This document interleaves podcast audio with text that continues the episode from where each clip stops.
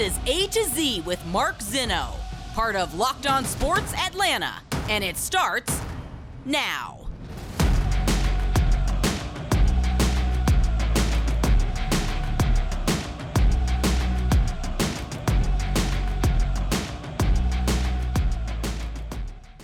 Good afternoon. Welcome to A to Z here on Locked On Sports Atlanta, where today I tell you it's time to face reality. Welcome in live on this Monday. Certainly appreciate you guys starting your Monday with us here on Locked On Sports Atlanta and A to Z. Hope you guys had a wonderful weekend. Weather was gorgeous here uh, in the Atlanta suburbs. Hope you guys made the most of it. A big show for you guys this afternoon. We'll get back into the Falcons and the NFL draft, which is just four days away as well people are pushing the panic button for the Atlanta Braves, and I can't understand why. We'll do all that coming up on the show today. But first, we start with the Atlanta Hawks, uh, who find themselves in a 3 1 hole against the Miami Heat. And I hate to say I told you so, but I told you so. Um, this Heat team is good. They're really good, and they are markedly better than the Hawks. I, I, I didn't want to be all doom and gloom before the series started, but I kind of feel like I forecasted this going into the series and it manifested itself last night in game four. You look at all the momentum that the Hawks had, right? They had a game winner from Trae in game three to make it a 2 1 series. Uh, they get Clint Capela back. The Heat get a late scratch in Kyle Lowry, and the Hawks get out to a lead in the second quarter, an eight point lead, and everything is going their way. And then something happened. Miami said, bleep this. That's exactly what happened. They said, bleep this, and we are better than this team. And now's when we're going to show it the 26 to 4 run. And it was done by halftime. Uh, and I've said this repeatedly about the Miami defense throughout this series. They have an ability to turn it up whenever they want. Uh, Trae Young, who had nine points, that's twice in this series, by the way. He has been held to less than 10 points, hasn't, hasn't scored in double digits. Folks, everybody keeps saying Trae has to get going, Trae has to get going. Guys, this is not Trae's fault. It is not. I will defend him to the hill on this one. This is not his problem. He is being suffocated because he is the only legitimate scoring option on this team. And Miami has said, fine, we'll let anybody else attempt to beat us, but it's not going to be Trae Young. They suffocate him. They stay on top of him. They don't give him clean looks. Trae is relegated to 40 foot three pointers near the logo because that's the most open he's going to be throughout the entire offensive set. Miami's defense is too good. You just have to acknowledge it. You're not as good as this team. You can't beat them. Uh, your bugaboo is defense. You can't slow them down. It, it's a bad matchup all around for the Hawks. I, I, I don't know how else to be blunt about this without sounding like a negative Nelly or sounding like I'm taking a dump on the Hawks. I'm not taking a dump on the Hawks. This is a fun team and it's an exciting team. It's a young team, but they're not as good as Miami. And the other thing that's been quite exposed in this series, unfortunately, is Nate McMillan, who is getting outcoached at every single turn of this series possible. And had it not been for Trae making that floater, if that floater hits the back of the rim and pops out, guess what? You've been swept.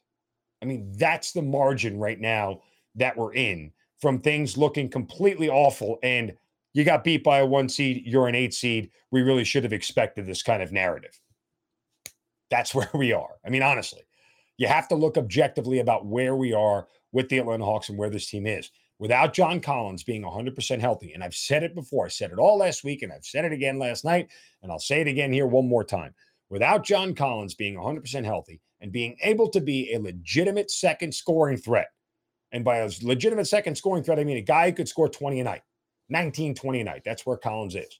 Without that, without having to divert some defensive attention away from Trae Young to another legitimate scorer, guess what? It's somebody else go beat us. And when the Hawks don't get four or five other scorers in double figures the way they did in game three, they can't beat a good defensive team like Miami. They can just key on Trae. And Trae even said it after the game. He acknowledged that he hadn't seen double teams, he hadn't seen defense like that in quite some time because no one's guarded him that well. And it's not because Trae is unguardable per se, right? Like Trae is, and that's not a knock on him. Like that's not his game. Like handles aren't his thing, and working around guys aren't his thing. Trae picks his spots very well. He's a great shooter. Uh, he's a very streaky shooter. He obviously can hit threes at will from anywhere on the floor. Um, but Trae's guardable. Trae doesn't like create a ton of his own shots all that often. Um, at least not from what I see. I mean, you can choose to disagree with me on that. I, I I'm trying to think of you know ways that Trae creates his own shot on a routine basis where he works through traffic, dribble, drive. I mean, you know, Trae looks for holes in the defense and exploits them. That's what he's good at. He's got great vision. And Miami limited his vision and has for four games. Uh, so this is all over, but but the crying at this point in time. Um, I, I, just don't see how the Hawks can get back into this thing. Uh, and, and again, I know I sound like you know the negative guy, but I'm just facing reality here. Uh, and what I f- kind of felt was the situation before this series started. They're just not as good as they are at all. And that to me is a little problematic. Um, and you have to start to ask the bigger question. And we talked a little bit about this with Chris Kirschner of the Athletic last week, because you know, while it's a fait accompli that Miami's going to win this thing, it's just a matter of when. You really start to ask the question. I know it's early to start, but we're going to ask this question repeatedly throughout the entire Hawks season. You can do a lot of things. There's a lot of options on the table to make this Hawks team better. The one thing you can't do is run it back as is. And you know that. Because if you run it back as is, objectively, you're still the sixth best team in the conference. Maybe, maybe the sixth best team. If you get somebody like Miami or Boston or somebody to fall off, because you're still behind Milwaukee, you're still behind Brooklyn uh, with a healthy Ky- Kyrie and Kevin Durant and uh, you know the new lineup that they have. I think you're still behind those guys. Uh, you're still going to be behind Philadelphia. You're still behind Boston, Miami, and who else are we missing here? I'm missing one other team. Can't even remember. Doesn't matter. Objectively, you're the sixth best team on a good day. So uh, it's unfortunate, but that's that's where this whole thing is. And Toronto. Toronto's the other team I was missing, but you might be better than those guys. So regardless, you can't run it back the same way it was. Just can't. It's it's not it's not feasible. So unfortunately, the Hawks, you know, have to take a little bit of a dose here. And part of that change going forward, and I'm only asking the question, I'm not advocating anything. I'm only asking the question about Nate McMillan. Is he the right guy? I'm not going to try to answer it. I'm not going to make an opinion one way or another. I'm being perfectly clear in this. I'm not saying he is or he isn't. I'm asking you, the listener, the question. Is one of the things that has to change Nate McMillan? I don't know the answer to that. What I do know is that he's been thoroughly outcoached, outschemed, and outsmarted by Erik Spoelstra in this series. That is obvious and that is evident. That happens. Doesn't mean he's a bad coach. Doesn't mean he should be fired. Doesn't mean you have to move on from it. Doesn't mean any of those things. In this series in particular, he's been outcoached by a large margin. And so as you progress into the offseason, and I know I have to wait until it's officially over because it's kind of over, but it's not officially over yet. So let's wait till it's officially over before we actually really start to look for an answer to that question. But I'll put the, the thought in your mind now. Is Nate McMillan the right guy to get you over the top? It's a fair question. All right, uh, we got a lot to do here on the show today. As I mentioned, lots of draft talk coming up this entire week as we get set for the Falcons. What are they going to do at eight? That's coming up next as well. Why are people panicking over the Atlanta Braves? All that and more coming up right here on A to Z, right here on Locked On Sports Atlanta. Follow us on Twitter at Locked On ATL, free on YouTube and wherever you get your podcast. Search Locked On Sports Atlanta. Welcome back into A to Z here on Locked On Sports Atlanta. Just now, three days away from the NFL draft. And of course, we have no idea what the Atlanta Falcons are going to do. Joining us now from Locked On Falcons podcast, Aaron Freeman joins us right here on A to Z. Aaron, welcome. Good to see you, brother. I am glad to be back with you as uh, I hit the right button here and welcome you in. There we go. Welcome in, brother. Good to see you, man. Um, yeah, so we are three days away here, and I don't know that we're any closer whatsoever to figuring out what the Falcons are going to do. Uh, I, I, guess I just have one simple request here, uh, and that is can we just please get the obvious easy thing to happen for the Falcons just once? Like just once. Is that too much to ask? No, I mean this is how the Falcons roll. They have to make things complicated. They have to make things difficult. Uh, you know, I, I last night I broke down, I thought five players that the Falcons could take at pick number eight. None of them were wide receivers. And so I wake up this morning with all the various NFL insiders saying the Falcons are going to take a wide receiver at eight. So oh, uh, you you never know what's going to happen with this football team. I mean, look, I, have said this for the last week, and I don't think the last time you and I got together, um, I said it to you. But like at this point, my puke factor for the Falcons taking a wide receiver is zero. Right? It, it's the smallest thing. Like there's not a wide receiver out there that's going to make me go, okay, I'm okay with. I, I don't care. It's just it seems so derelict in Terry Fontenot's duties to draft a wide receiver at this point. There are. It's not even about other needs and other holes. I, I, I'm simply asking, how does that wide receiver make you better? Not even this year, next year. You've got to figure out other things first. How to get the quarterback how to run the ball, how to protect the quarterback, how to stop the run. Like at, at what point in time does essentially another wideout for two years in a row not scream you're the Detroit Lions?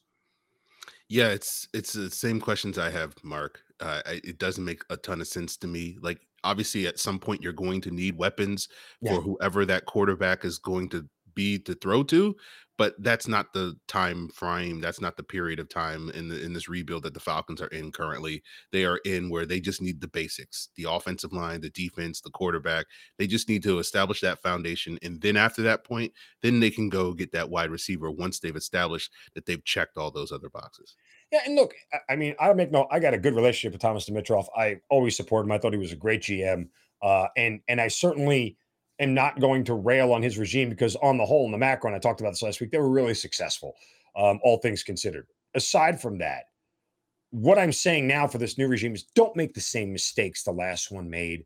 Don't do the same things that the last. The, the reason you're here and the reason the last regime got let go was because the same things they kept doing clearly weren't making an impact enough a difference. Don't take a wide receiver because it's such a previous regime kind of thing to do. Like it, it says we've learned nothing. Last regime was bad in the trenches. Why doesn't this regime be good in the trenches? Like start there. Yeah, absolutely. You you know, you go back to when Thomas Dimitroff came up with the idea of having that sort of 1A, 1B number one wide receiver with Roddy White and Julio Jones. The Falcons had their quarterback. They had a pretty good offensive line. They had a really good run game. They had a defense. They were the number one seed the previous year. They were 13 and 3 that year, and they decided, hey, this wide receiver in Julio Jones, let's trade it all because uh, he's going to be the thing that's going to put this team over the top. And he was almost correct in that assessment because they went to the NFC Championship game a couple years later, and you know, as uh, people often say, they were ten yards away from the Super Bowl. But the lesson there is you don't get the wide receiver before you have all those things established. If you have those things established, then you can go get the wide receiver to put you over the top. You look at a team like Buffalo with Josh Allen. They went out and got Stefon Diggs once they had already established themselves as a sort of second round of the playoff sort of team, and that was their ceiling. Then they went out and got a, a big time wide receiver that helped put them in Super Bowl contention. And I think that's the way that you build it. You build the foundation, the quarterback, the offensive line, the defense first, then you go get the wide receiver. And it feels like that's what the Falcons should be doing with this eighth overall selection. You can get a wide receiver later in the draft. Obviously, it's a big need for the team, but it just baffles me for the Falcons to kind of neglect some core areas of their roster. And a wide receiver is just simply not going to help them be able to run the football. It's not going to protect their quarterback. It's not going to stop opposing teams um, from putting points on the board. What it will do is in the fourth quarter, when the Falcons are down two or three scores, they'll be able to pad their stats a little bit uh, and, and, make things interesting, a la the Blake Bortles led Jacksonville Jaguars. But that's about the best case scenario for taking a wide receiver at eight. Oh man, uh, I'm sorry I didn't mean to chuckle at that, but it just you know brought back a lot of fond memories. Uh, okay, I know my reasons and and the way I make the case for them taking a quarterback. I want you to make the case for them taking a quarterback.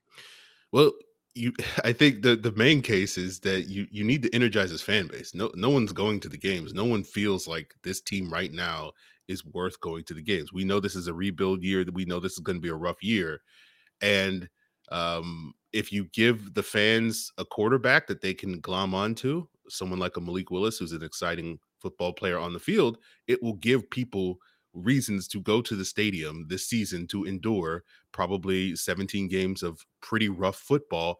And that will be a thing where people can sit there and say, hey, this guy's got a bright future ahead of us. It's probably going to be a, a, a rough rookie season. But once we get that cap space, once we put weapons around him, uh, that will be something to build upon for the future. So I think that's the main justification for taking quarterback, not because you're going to put him in a situation that is going to be conducive to his success, but just simply you want to check that box right away and, and get some energy back into this fan base. Aaron, do you buy the premise that it it's okay for the Falcons to trade back and take a quarterback at 18 or 20, but it's not okay for them to do it at eight? I think you you can better justify it if you trade back because you're getting an extra pick, uh, probably on, on day two to address another need, um, rather than pulling the trigger at at eight. Because you know, I just when you're a team that professes the philosophy of best player available, it's you'd be hard pressed to convince me that a quarterback is one of the eight best players in this draft class. Right? Certainly, it's a significant need. Um, but you could convince me that a quarterback is maybe one of the 18 best players in this draft class. And so, if you're building a draft board uh, and you know, you know, being loyal to that draft board, it, it, could be easier to justify for me if you trade back into round one and take that quarterback a little bit later than necessarily, I think, reaching on that quarterback in the top 10 of the draft. Aaron, so when the Falcons get on the board at eight, if they don't trade, the interesting part is is that they have three teams in front of them with multiple picks. The Texans, the Jets, and the Giants all have multiple first round picks.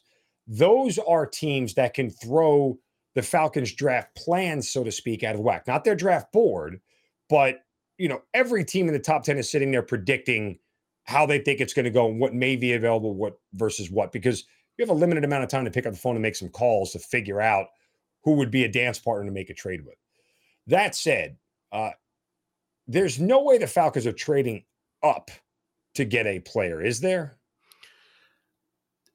I, the quick answer is there's no way. I, I can't imagine that happening. So yeah, the, I can't see a scenario where they are willing to give up okay their premium draft capital to go what, get a player. What if the trade includes not giving up draft capital, but somebody like Grady Jarrett. Let's say, hypothetically speaking, you trade up to three and give the Texans Grady Jarrett, and that's all you, you know, Grady and a fifth round pick, whatever it may be, to move up five spots. Uh, and and you can end up getting Kayvon Thibodeaux right there. You know, like that, like that kind of deal. I don't think that that's a bad deal for the Falcons. It's curious, but I don't know that it's a bad deal. I mean, I guess it's plausible. I, I guess I, the question I have is: Do you feel good enough about a defensive player in this draft class to give away your one proven good stud on the front line? And do you feel like that young player? Yeah, if somehow Travon Walker and Kayvon Thibodeaux go one two, and Aidan Hutchinson is sitting there at three, then yes, I could justify a trade up to three. Yes. Okay. Well, I mean, that's that's ultimately the question you have to answer. Do you feel good enough about one of these defensive linemen to justify that trade? Yes and no. Like I said, again, I, I think that there is a, there's a way to justify it. It's just you know, theoretically, that's that's Grady Jarrett netting you a first round pick, right? That's yeah. the same thing. Eh, that to me is the same thing. Now, again, I if they're going to trade Grady, I would like them to get a first round pick next year because I think it's more valuable next year for them than this year to get two impact players in the first round next year when they actually can, you know, start to really complete this roster. Um, so I think it's better to get the first round pick next year. But you wouldn't, if you get one of those guys, if you get one of the top three, right, whether it's Aidan, Travon Walker, or Kayvon Thibodeaux, you know, I think you could justify it for those three. I think okay. one of those three justifies it for me. Beyond that, I think you could wait on Jermaine Johnson. Um, you know, again, I'm not I'm not opposed to an offensive tackle in this draft. I would actually like it it would signal to me a completely different philosophy about the organization if they were smart enough to take one of the left tackles if they're there at eight. Yeah, I, am I'm, I'm with you on that. I'm a big fan of Ike Ekwonu from North Carolina State. Um, I feel like he checks the boxes of what Arthur Smith, at least I believe Arthur Smith wants to build, which is a, a nasty physical run blocking team. Uh, he he played in an outside zone scheme at North Carolina State that uh, the Falcons offensive line coach Dwayne Ledford, you know, sort of established there a couple of years ago. The Falcons hired an assistant coach recently that was an assistant there these last couple of years. Dwayne Ledford helped recruit Ike Ekwonu to NC State. So uh, he he checks a lot of the boxes I'm looking for, but it feels unlikely that given how many offensive line needy teams are picking ahead of the Falcons, that he's going to fall there to eight. Um, yeah. So you know, if there's an alternate scenario Charles, where you could trade up to get I was going to say, could a guy like Charles Cross interest you? I, am a big fan of Charles Cross. Um, I guess my only concern about Charles Cross is I feel like his ideal situation is going to a team. Sorry. where he's going to be the left tackle. I, I, want him as a plug and play left tackle. And I feel like coming to Atlanta and forcing him to play like right tackle for two or three years that Jake Matthews is here is I, I think he can do it, but like it's just it doesn't feel like the perfect synergy of a pick. I, I want him to sure. come in day one, be my left tackle, and I feel like he'll be that guy for 10 years. And he won't necessarily do that in Atlanta because he might be stuck playing right tackle for two or three years uh, before doing that. Uh, let me throw another name at you that Michael Rothstein and I bandied about from ESPN.com and From the Perch podcast. Uh, and, and this doesn't bother me at eight. Uh, some people may think it's high, but I've also heard some people say that this individual may be the best individual player at their position by a considerable margin in this draft, and that's Kyle Hamilton.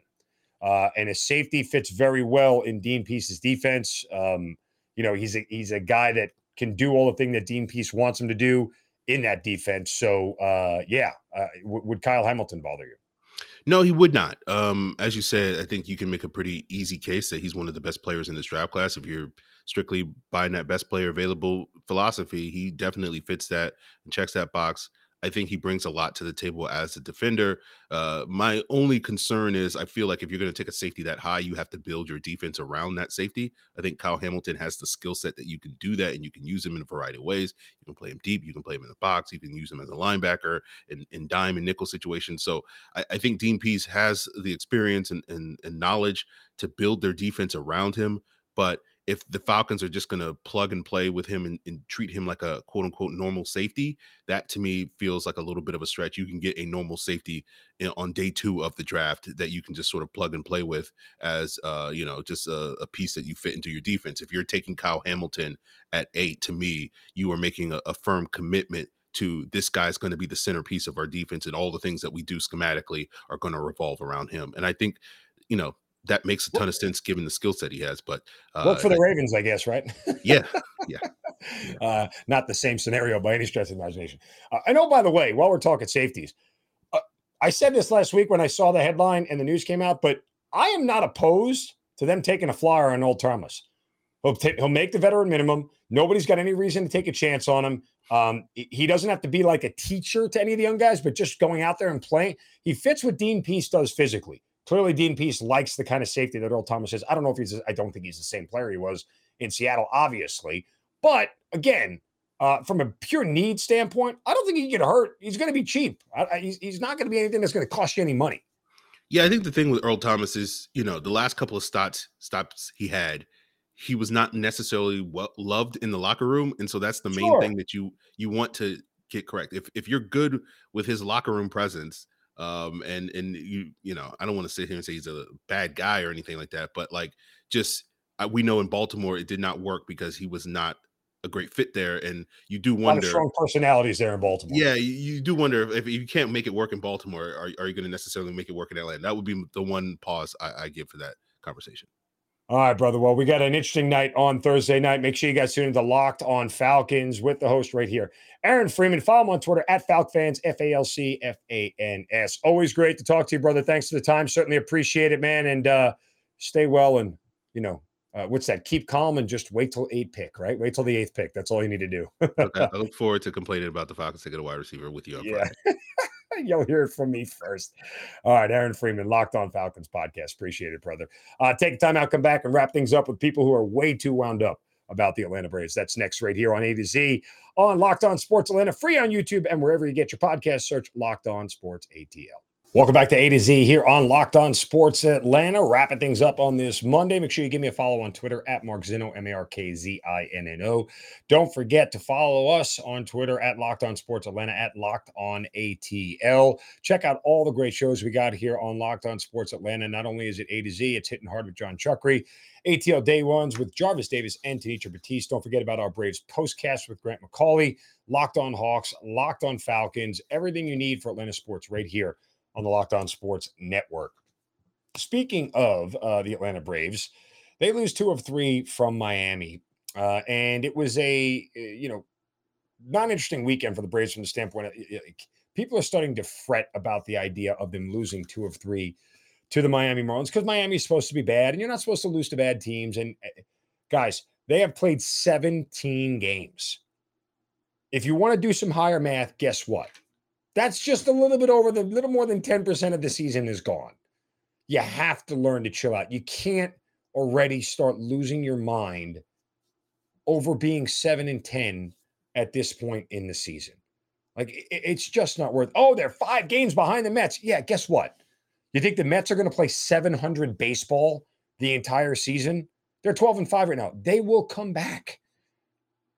17 games gone. It's nothing. And people are screaming right now for Ronald Acuna to be called up from AAA and brought back. And a friend of mine who works in Atlanta media posted a poll Do you want Ronald Acuna called up today, now?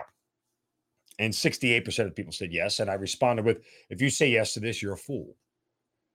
And the responses on my Twitter account were, and I'll read some of them to you. Uh, here we go. Why? If he's ready, he's ready. Uh, where does he play make a difference? If he can play in AAA, he can play in MLB. I forgot about the rule that makes it impossible to get hurt in the minors. If he's feeling good and wants to come up, do it. Uh, you know, these are all the the the responses that I'm getting.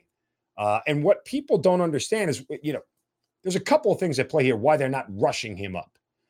Number one, okay, is they want to run his body through every single example of what he's going to experience at the major league level to see how it reacts, right? Before he re injures it. So, what's it like for his body to play a game, get on a plane, land somewhere? Will it swell? Will it hurt? Will it be sore? Not that he's necessarily going to re injure it. What's it like to play a day game after a night game? How is his body reacting? Not that he's going to re injure it, but what does his body have to go through to make sure that he's 100% ready? And we all know that game reps are not the same thing as practice reps. And while it's not practice down at AAA, the game reps are different than simulated at bats, running and shagging fly. It's just a different level of output for the body. So they're testing all of these things to see how he reacts. Furthermore, the last thing they want to do is bring him up to have him re-injure it and then have to put him back on the DL. And lastly, what they don't want to have to do, and everybody's forgetting this, if you bring him up, guess what you have to do to somebody else? Get them off the roster. These guys have X number of options that they could, they can be sent back to the minors or they have to be released or whatever it is. And so deciding who that person is going to be and figuring out what that move is and the long term implications of it aren't something you want to waste on a guy who may get hurt a week later and end up back on the injured list. I mean, that, that's all of the stuff that goes into this, guys. And the idea that we are worried about three or four games in April is ludicrous. I know every game counts. I'm not saying it doesn't. And I'm not saying that if they end up missing winning the division by one game, you can go, well, if they had Ronald Acuna back on April 25th, they would have won that game and we would be in first place now. I mean, you, you can play that ridiculous game if you want. But I could also point to the five blown saves that are going to happen throughout the year. I could also point to the the the, the error that causes uh, an extra run to score that loses. I mean, there's 162 games in baseball. I could pick out 20 bad ones and go, if this would have happened, they would have won and be, their record be different. Happens to every team. So, and that's not the point. And I had another friend in the media say, well, they're not going to win a division at this rate. I'm like, dude, 17 games in. What do you mean they're not going to win a division? Stop. That's ridiculous. That's number one. Number two, they don't have to win the division. All the Braves legitimately have to do is avoid the, the, the one game wild card playoff. Get in the playoffs. Be a two or three seed. It's fine. Be one of the, be one of the, the those seats. Just you know, avoid the one game wild card. I guess you have to win the division to do that. But so what? This team is experienced enough for that. They don't need to win the division. I mean, look what they went through last year to win the whole thing. Come on. You know, they could be the they could be the fourth wild card. They could be the one wild card that doesn't have to play in it. They, they can be a wild card and not play in the wild card game. The last two wild cards play, and the fourth one gets in. So, whatever. I, th- I think we're I think we're worrying way too much about this and what Ronald Acuna is and where he is and everything else to to to start making a big deal of this. Guys, they're going to be okay. I'm a little bit worried about Ian Anderson. He kind of sucks right now. Um, I'm a little bit worried about the starting pitching and the consistency of it, but I think that's fair.